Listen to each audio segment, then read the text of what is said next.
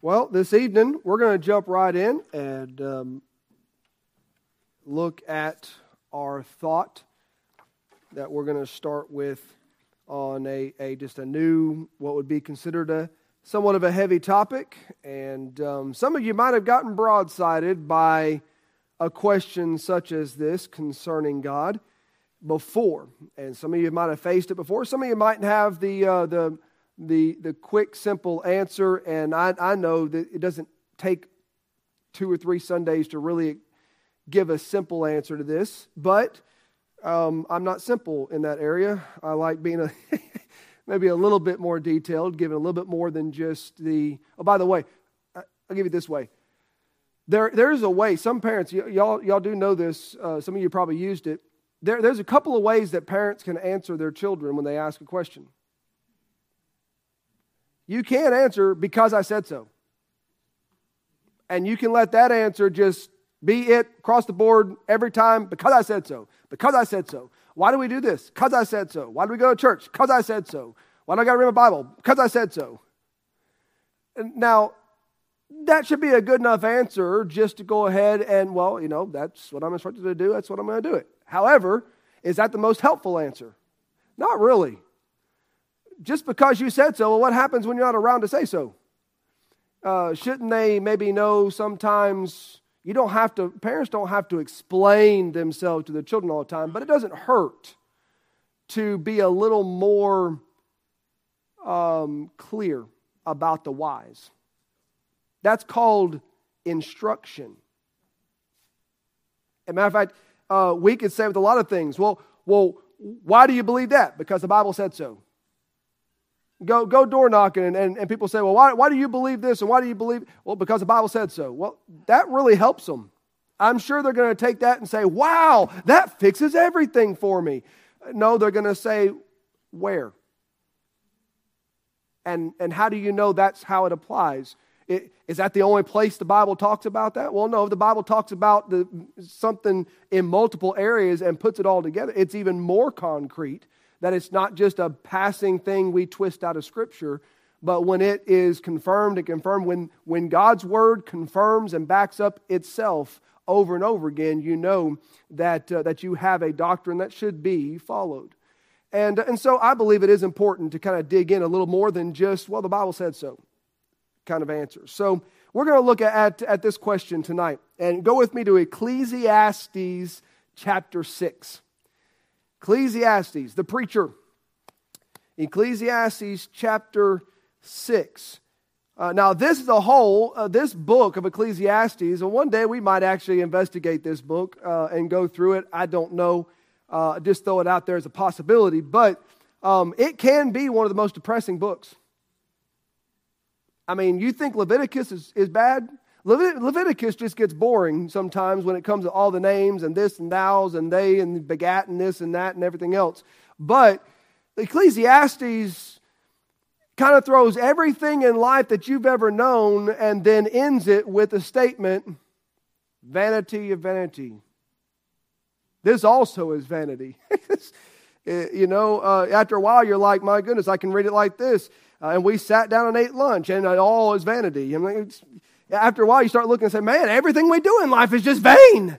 But you're you're dealing with someone uh, in, in Solomon who, by the way, had, and I was reading even today, where it mentioned that Solomon did evil in the sight of the Lord and followed not the Lord as his father David.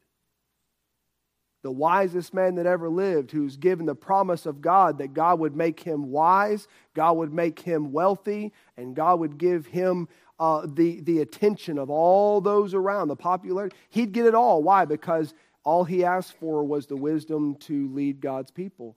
And in his early days, Solomon had his head screwed on straight and focused on what mattered. And yet God warned him, do not take to yourself of the strange women, because they'll turn your heart from me. And Solomon is said to had done evil in the sight of the Lord and not served the Lord as his father David, because he did exactly what God told him not to do. And here you have Solomon in Ecclesiastes. Why, why is there uh, there's so much mention in this book of things that are vain? And, and then you have uh, the book of uh, you have Lamentations and others that are also kind of uh, struggling books and and books that are hard to read through because it just it can be very depressing when you're reading what's going on.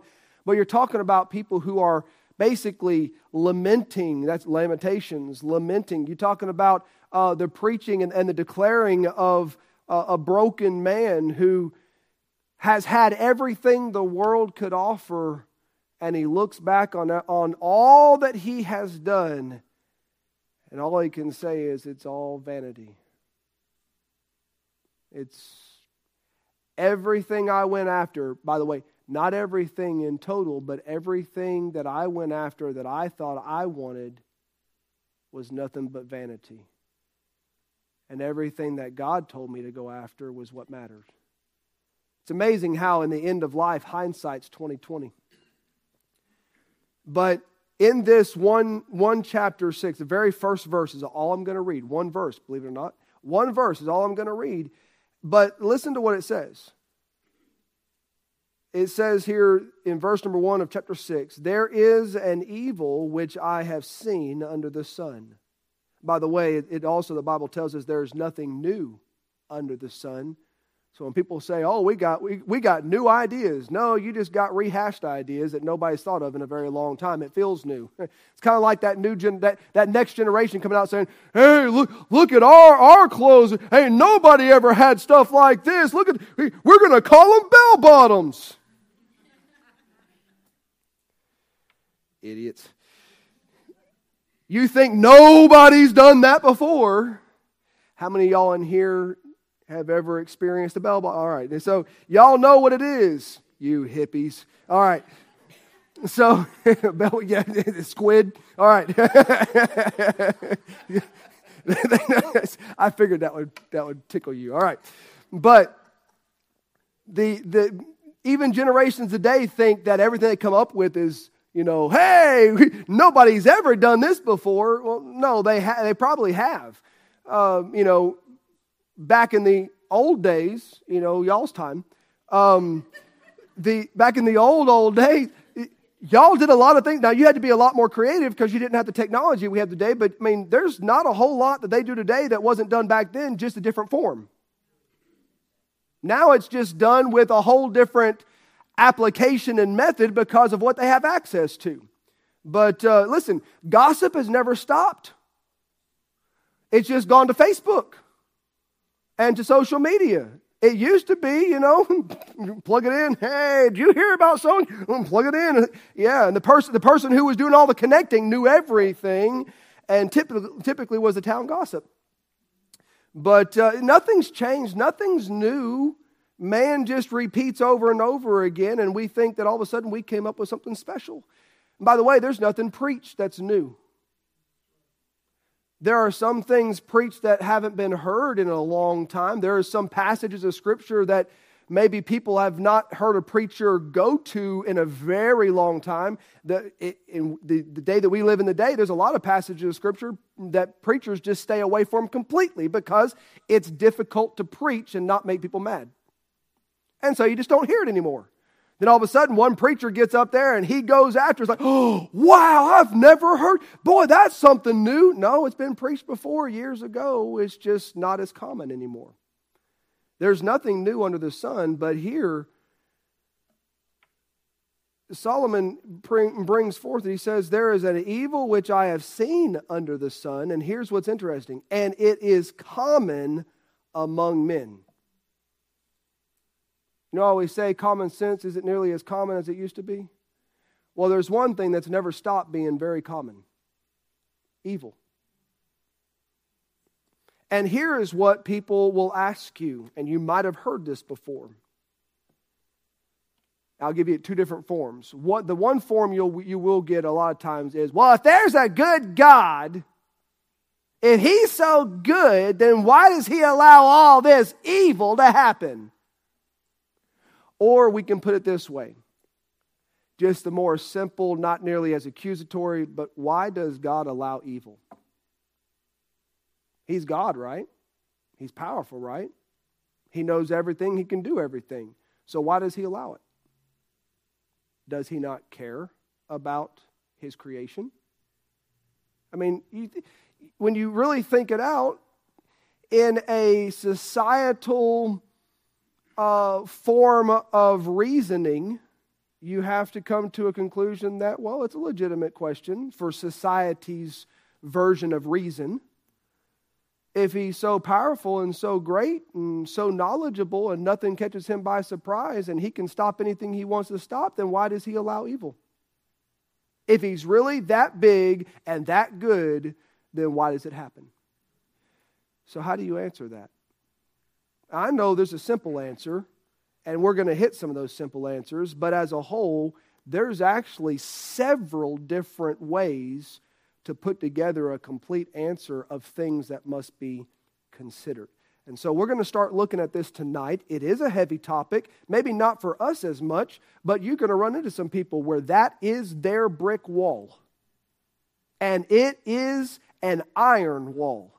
And they are resisting anything about this book and what you have to say about God because in their mind, they refuse to get past the question of why does a quote-unquote good God allow evil? And so we're gonna we're gonna investigate some of this together and hopefully maybe be a help for us to understand a, a more wide-ranged answer that can be given for this. And so let, let's pray, and then we're gonna we're gonna dig in um, to the uh, basic in, introduction for this this evening. All right, Heavenly Father, again we thank you for allowing us to come together. I pray that you'd help us as we look at this thought. It is a an important one for us to have an answer for any man that was to ask us that they would be struggling with something of this nature. And the church needs to have an answer that is more than just a, well, the Bible says so kind of answer. Lord, may we understand where people are coming from, but may, may we also have a comprehension of how to give them a solid answer from the Word of God, but a, an answer that makes them consider and think beyond their accusation of you. I pray that you just do a work and, Lord, teach us, show us that we might grow and learn and do more for you in the days to come. We ask it all in Christ's name. Amen. So it is one of this this statement is one of the favorite arguments of those that resist God, and, and they they love to really point the finger and say, if he's so good, then then why doesn't he stop it? Now, one of the most well-known accounts Uh, in, in the Bible of an individual facing not just adversity, but facing wickedness, evil, mistreatment. Now, there's, there's throughout the Bible, there's several, and I'll list some in a minute, but um, the one that comes to mind faster than any other is a young man by the name of Joseph. Because his situation had a bit of family involved. It had workplace environment involved. It had country environment involved. I mean, we're talking about a whole bunch of different areas of life where no matter where Joseph turned, no matter what he was doing, he was faced with the wickedness of men's actions towards him. And yet, the reason he's a good example to go to is because he didn't act like most wicked men would act. He was one that even as a young man had enough understanding to know that there's got to be a reason for all this. Um, when, when you look, there are three major aspects that Joseph went through. And I don't want to go, go into all of it in detail because I got a whole other series of messages for him later. Don't want to mess that up. All right? But there's three major time frames in his life where he saw the, the wrongdoing and the wickedness and the, the evil intentions of people in his life. His brother sold him into slavery. But by the way, before they sold him, they had intended to murder him. And the only reason they didn't murder him, at least in their mind, we know God had a hand in it all, but at least in their mind, the only reason they didn't murder him is because they could make more money off of him, turning him into a slave. I mean, think, think about that. You want to talk about, people today go nuts over this whole slave stuff. It doesn't even exist in the United States anymore and hasn't for a very long time. But boy, we still, I say at least, at least not in the way it does then. It's a whole different type of slavery now, a whole trafficking scenario going on now. But we don't talk, nope, can't talk about that. Sorry, that's a that's an off-topic thing. Um, the, the our society doesn't doesn't let you talk about that much. But the the whole slave trade and everything, all in the big, big hullabaloo that they bring up about all that. But here's the thing, think about it. Here's a young man. His brothers, family, sell him into slavery. Not just, well, here, you're going to go work for this guy. No, they never intended to see him again. Most people in slavery, depending on who they became the slave of, many of them lived horrible lives, lived, lived in agony over things, and eventually died in misery, if they lived very long, because of the way they were treated and mistreated. They didn't care about that. I mean, all they thought was, we're going to make some money off of this. Why, why kill him and bury him? I mean, that's a kind of a waste. We can make, we can make some moolah off of this kid. And they could care less what kind of life he was going to end up in. That's wicked. Then you get to Potiphar's house. And he gets a pretty good job, and things are looking up. And I mean, he he moves up in the ranks, and here he is now. He's he's second in, in all of Potiphar's house. I mean, outside of being the homeowner, you couldn't have gotten any higher uh, than than where Joseph was because of his character and his testimony. And here, I mean, he has full reign of everything, and he does nothing but good to the one he serves. And then his wife gets her eye on him because here he is, may I say, there must have been some serious, I can't go into all of it, but there, there must have been some serious issues between Potiphar and his wife, because she had an eye for a young man that was second to the husband, but actually for her was a little more enticing. And here she is. She thinks she's going to get this young man to think he's arrived, and now he's something special, and she comes after him and grabs a hold of him, and he knows exactly what's happening, and he doesn't even wait around. He jumps out of his coat, and he takes off, leaving it behind, not going back for it. He does everything right. And she falsely accuses him. And here's Potiphar, one whom has watched Joseph do nothing but prove himself, prove himself, prove himself. Does Potiphar look and say, I'm just not so sure about this? As far as we know, Potiphar instantly takes her word for it and takes a young man that's done nothing but prove himself loyal and true and trustworthy and take him and throw him into prison. Then you find that uh, that he is there and helps in the prison. And of course, I mean, how many inmates do you know get the keys to the prison? And Joseph is there, and he's allowed to, he actually is overseeing the prisoners, and he has a, a baker and a, and a, and a cupbearer or a butler. Both of them have dreams, and he shares the interpretation of those dreams, and and here we go. Then the, the cupbearer, the butler goes back, and, and uh, he's supposed to remember. Remember the one who did you good. Remember the one who encouraged you. I'm not going to forget you. Yeah, right. Ultimately, for quite some time, after all that he had done, even the butler, even the, the cupbearer, selfishly forgot Joseph in prison. He got back in his job and he's happy, and all of a sudden he forgot everybody that was there for him in his low time. And Joseph is still in prison. Now, we know the story goes on and things change for him, but Just think of the many opportunities Joseph had to say, God has not been good to me. God is not doing me right. God, why is God letting evil in my life? I'm doing nothing but right and nothing but good and nothing but the godly. Why is this happening? But you don't see that. I'm not going to go there now, but we'll look at it later. Joseph's response is a much different response than most people would have. He sees the evil for what it is, but he also sees what God's doing in spite of it. You could also, though, look, there are many other accounts. You can look at Job. The only account that we have that God actually looks at Satan and says, have you considered this one? How would you like that? If God actually looked at the accuser and said, oh, by the way, you haven't been paying attention to this one over here. Don't you want to go pick on them a little bit? Lord, no. He's leaving me alone. I'm happy. You know?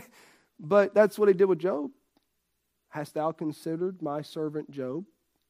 Matter of fact, he didn't just do it once, he did it twice. You can look at Job's situation. Look at David. How much evil was done towards David? Look at Daniel. Where did Daniel ever do wrong by the kings he served under? And yet he ended up in a lion's den because of wicked, evil men who twisted things and tricked the king for one purpose, to target Daniel. Uh, what about Shadrach, Meshach, Abednego? All they did is we we just we can't bow. And there were certain individuals, didn't like them too much, were very quick to come up and say, there are some Hebrews that aren't obeying your command.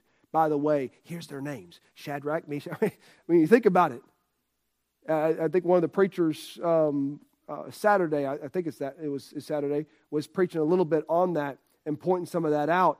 And I, I thought it was interesting that the, the initial mention of the situation when Nebuchadnezzar had the, the idol built and all, and the statue that they were to bow down to, Uh, that the first accusation was not specific, it was fairly general. There are some Hebrews. There are certain Hebrews. It was general in the aspect of the first initial introduction, and then it didn't take very long when I said, by the way, let us, let, we'll give you the names. And so they weren't looking at certain ones. There were people watching, eyeing these three, knowing that they probably are going to be defiant. You ever felt like um, there are wicked people in this world just watching Christians because they know we're going to catch them? We're going to catch them doing something. Look back at COVID, uh, with the whole COVID stuff. I mean, there were people literally uh, having microscopes on, on churches and Christians and anybody. Now, I'm not talking about political people. I'm talking about those that would stand up for right things, and they were watching to just slip up one time. We've got our chance. We're going to find you. We're, we're, we're going to see what you do. Boy, we're going to hurt you good on this one because we've got one up right now. We can catch you in your ridiculousness, and we're going to make you pay for it. We can't, we can't fine you for going to church before this time, but man, we can do it now. We're going to shut you down. I mean, there are people jumping on the bandwagon trying to take every advantage of attacking God's people. I'm not saying that, oh, poor us. I'm just saying the world is, the wicked world is waiting for its opportunity. There's many, many, many others that we could look at. Oh, you could even go to Christ himself. Think of the wickedness. Think of the evil, the intentions of the Pharisees, over and over trying to find the best opportunity to catch him where they could they could get him, try him, kill him. And then when they did get a hold of him, it wasn't enough to take him to a cross. They had to punish him through great embarrassment, through beatings, through mockery, and they enjoyed every bit of the suffering he went through. I mean, how wicked do you have to be to watch somebody literally tortured and, and made a, a spectacle of in front of you and sit back with a fulfillment within you. It's like, oh, this is great. I mean, how evil and wicked do you have to be to enjoy the, the physical abuse of someone knowing that they are headed to their death? And you say, how in the world can God allow this? Now, it is easy when you think about it. Think, think from a, a standpoint of some people. It is easy to blame an all-knowing and all-powerful God for allowing such things to happen. If he knows everything that's going to happen and he's powerful enough to stop it, then it's his fault if it happens. Can, can you see the logic? It's pretty easy to understand how people can see and view it from that point, especially when they want to be angry with God. Because if I can be angry with him and I can say he's not worth my attention, then I can feel better about just focusing on myself. And so this is where people are coming from. But we must understand there are some important principles to know and be aware of concerning the existence of evil in this world. Let me give you the first one, and this is where we're going to stop tonight. The first one is simply this. The trouble in this world is man's fault, not God's. Now, these are not real deep, but they, they're simple answers, but they together, this conglomeration of answers that we're going to give, will give you a very powerful, hard to argue against list of things to understand. The trouble in this world is man's fault, not God's. Romans five twelve says, "Wherefore as by one man sin entered into the world, and that was not Christ." Because later on you find that it says, "Wherefore as by one sin entered in, therefore by one."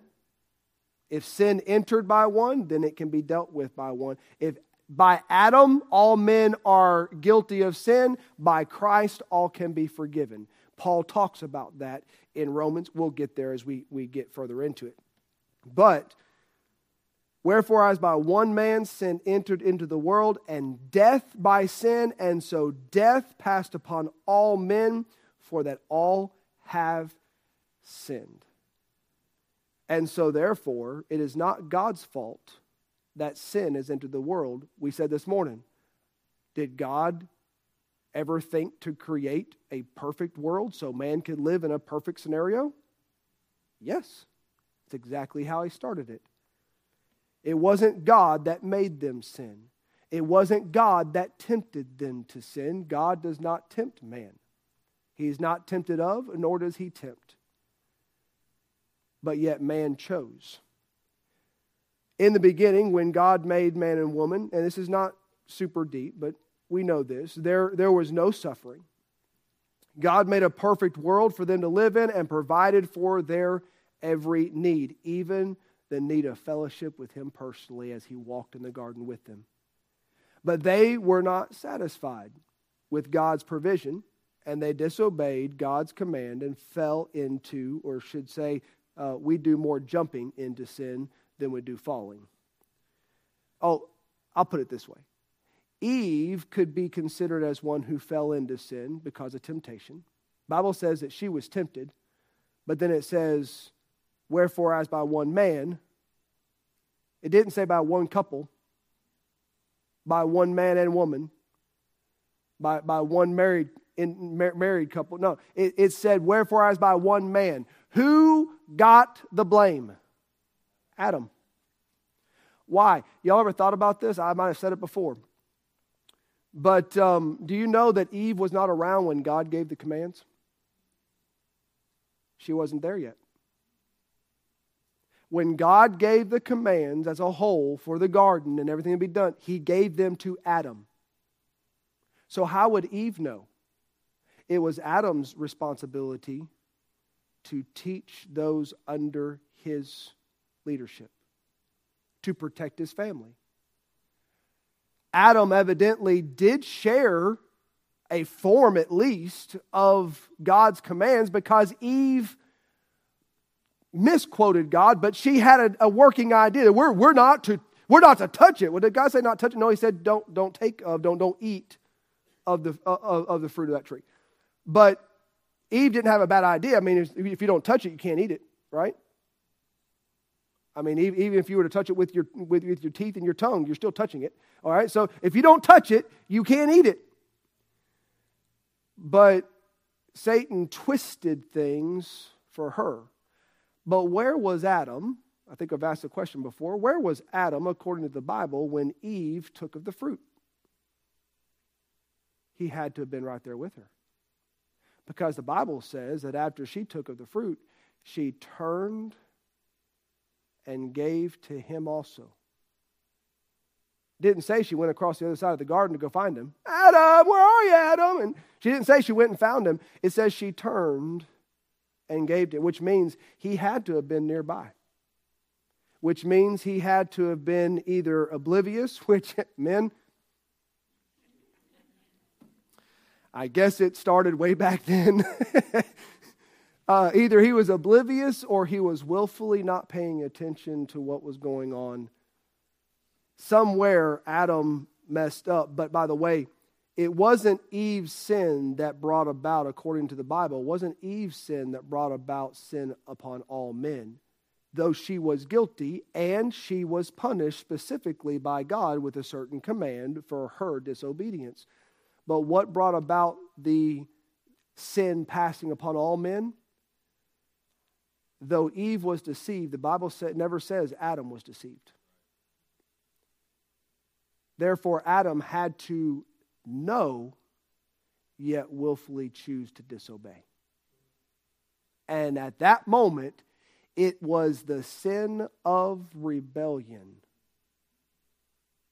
that, by the way, Satan replicated and got Adam to follow. It was his rebellion against God to start with, is the first sin we see as a whole. But Adam followed the same exact rebellion mentality. I'll do what I want. And so it passed upon all men. And by the way, sin is not God's fault. It is man's fault. And sin, when it is finished, bringeth forth death, but before it's finished, it brings a, it brings a whole bunch of other stuff in. Genesis three, sixteen through nineteen is where you see that account. I'm not going to go there any further, but here's, here's the last of this, and we're done. Evil in this life. Why does God allow evil? It's His fault. No, it's not His fault. This is man's fault. It is men that lie. No, not just men. It's man. Let, let's do it right so we don't get thinking that it's all, it's all us wicked men just take us out and shoot us. All right. It's mankind that lies. It's mankind that cheats. It's mankind that steal. It's mankind that rape and pillage. It's mankind that kidnap. It's men or children that learn to bully and mistreat people. And it's mankind that go around killing one another. I heard just today, my wife was telling me about it. There's a, a mother that's in jail tonight, facing charges. She got high on something and took a gun and shot her son. How old was he? Seventh grade? Se- seven years old. Seven years old. Shot him twice in the head. And the whole time, until she sobered up, she kept saying the same story. I had to kill him to keep the demons away from him. I had to kill him to keep the demons away. You say, well, that's, why did God let that happen? Hold on. We know that everything that happens to a degree is by God's approval because He has the power to stop anything He wants to stop or anything He feels needs to be stopped. So yes, Sometimes God sends things. Sometimes God allows things. However, there are some things God just doesn't interfere with the natural results and the declaration of the judgment of sin. You take mind-controlling drugs and then expect God to stop bad things from happening. You resist what God says is right to do and then blame Him when bad things take place. Well, hold on a second. What if your children, okay? What if in, in your own household, in our household, we have rules of protection and rules of guidelines, and, and, and there, there is consequence for not following rules, and then a child within a household goes and decides, I'm going to do what I want to do, and then they go do what they want to do, and when things go bad and people get hurt and horrible things take place, why did y'all let this happen? Pointing back to the parents. Whoa, whoa, whoa, hold on a second. You went against every rule, every encouragement, every guideline. You broke it willfully, and now you want to say it's the fault of those over the home, when you were the one that went outside the home and did whatever you wanted to. Now it's their fault? Hold on. It's the same thing. Well, well, God shouldn't have let that happen. Hold on. How about this? We shouldn't have done what we did. Well, God should have stopped those kids from going to that school and, and shooting up the place and killing kids. How about this? We start teaching the kids some morals again, and some ethics again, and some biblical understanding of the value of life again. Well, you know, th- this this shouldn't be happening. And how, how can all this stuff... We, we, All this, this human trafficking and, and kids being taken in, into this sex slave stuff and everything. This, God should not be allowing this. How about this? How about we dress our kids, and how about we stop promoting our kids on social media wearing almost nothing and encouraging it? I'm sorry, I'm not supposed to go there.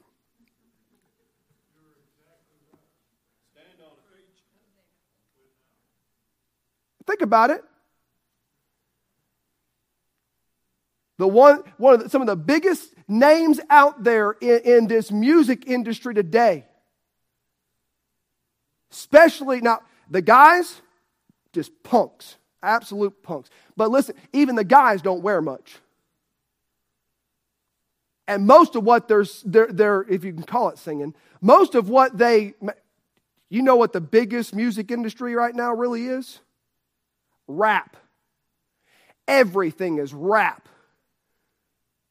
It needs to be a rap and be away with it. That's what I'm saying. But you know what all that's about? Rebellion, rebellion, rebellion. Most of it encourages killing. Matter of fact, you think of all the horrible things man can do, and I guarantee you there's rap songs out there talking about it and promoting it, and we got kids in this community and maybe even this church that know those songs.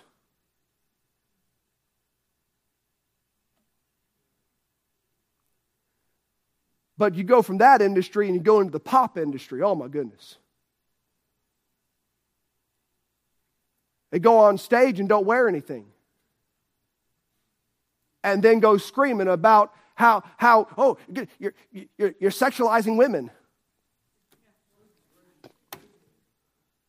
You make money doing it. And then they get, oh, oh, oh, hold on, here you go. Here's one for you. Here's one for you. There's a young lady in L S U, and I'm done. But there's a young lady in L S U that can no longer go to L S U for college. She now has to take classes at home because it's no longer safe for her to attend classes in school. I did a little bit of research on it because it's blowing up my phone. A little bit of research on it, and this young lady has promoted herself in every way a young lady never should, and now she's saying it's not fair. I can't even go to school. It's not safe for me. And people are starting to catch on, and they are literally grilling her left and right and saying, well, you shouldn't have promoted yourself like you've done. You have caused all of these individuals who can't control their thoughts, and now you have caused them to look at you in a way that you don't feel safe. But it's everybody else's fault. God should not let that happen. How about this? We should not be doing what causes that to happen. If man could get back to following godliness, we would see things take place in our society that would radically change the way people act towards each other. But here's what happens. Instead of, instead of man getting right, man just says, let's blame him. And so they say, I don't need your God. If he was so good, he wouldn't let these evil things happen. The trouble in this world is man's fault, not God's. So, that's answer number one. There's only about eleven more. All right. But no, that, it is important to know. And it's, by the way, you cannot, you cannot be ugly when you respond to somebody who comes at you with that. If you respond with a snappy back like, like they're dumb, I know, I know being a preacher and preaching, I can, I can be somewhat sarcastic in this. We know what we're talking about. I would not go at someone who comes to me with that answer about life in the same way that I'm preaching it tonight. But I am going to give them the same answers. But I'm going to do it knowing that I have to work through the layers of anger and bitterness towards God when it's not even his fault. He didn't do it. He didn't even bring sin into this world. Man did. So we understand God is still good. God is still right. And the evil in this world, yes, if it happens, it's only because God did not interfere and stop it. But some things happen because it is the natural result of sin. And the righteous judge of all the earth cannot interfere with some things that are the natural result of sin. We must face the consequences for our actions. And rarely do those consequences hit us the day after. Typically, you see a few years go by, and all of a sudden, what we decided back here produces fruit down here. And we are quick to forget what we started. We just see what God let happen. It's not his fault. It's ours. Take some responsibility. Mankind needs to take responsibility. Let, let's pray. We're going to close out tonight in this area. Heavenly Father, we thank you so much for, again, the chance to look at your word.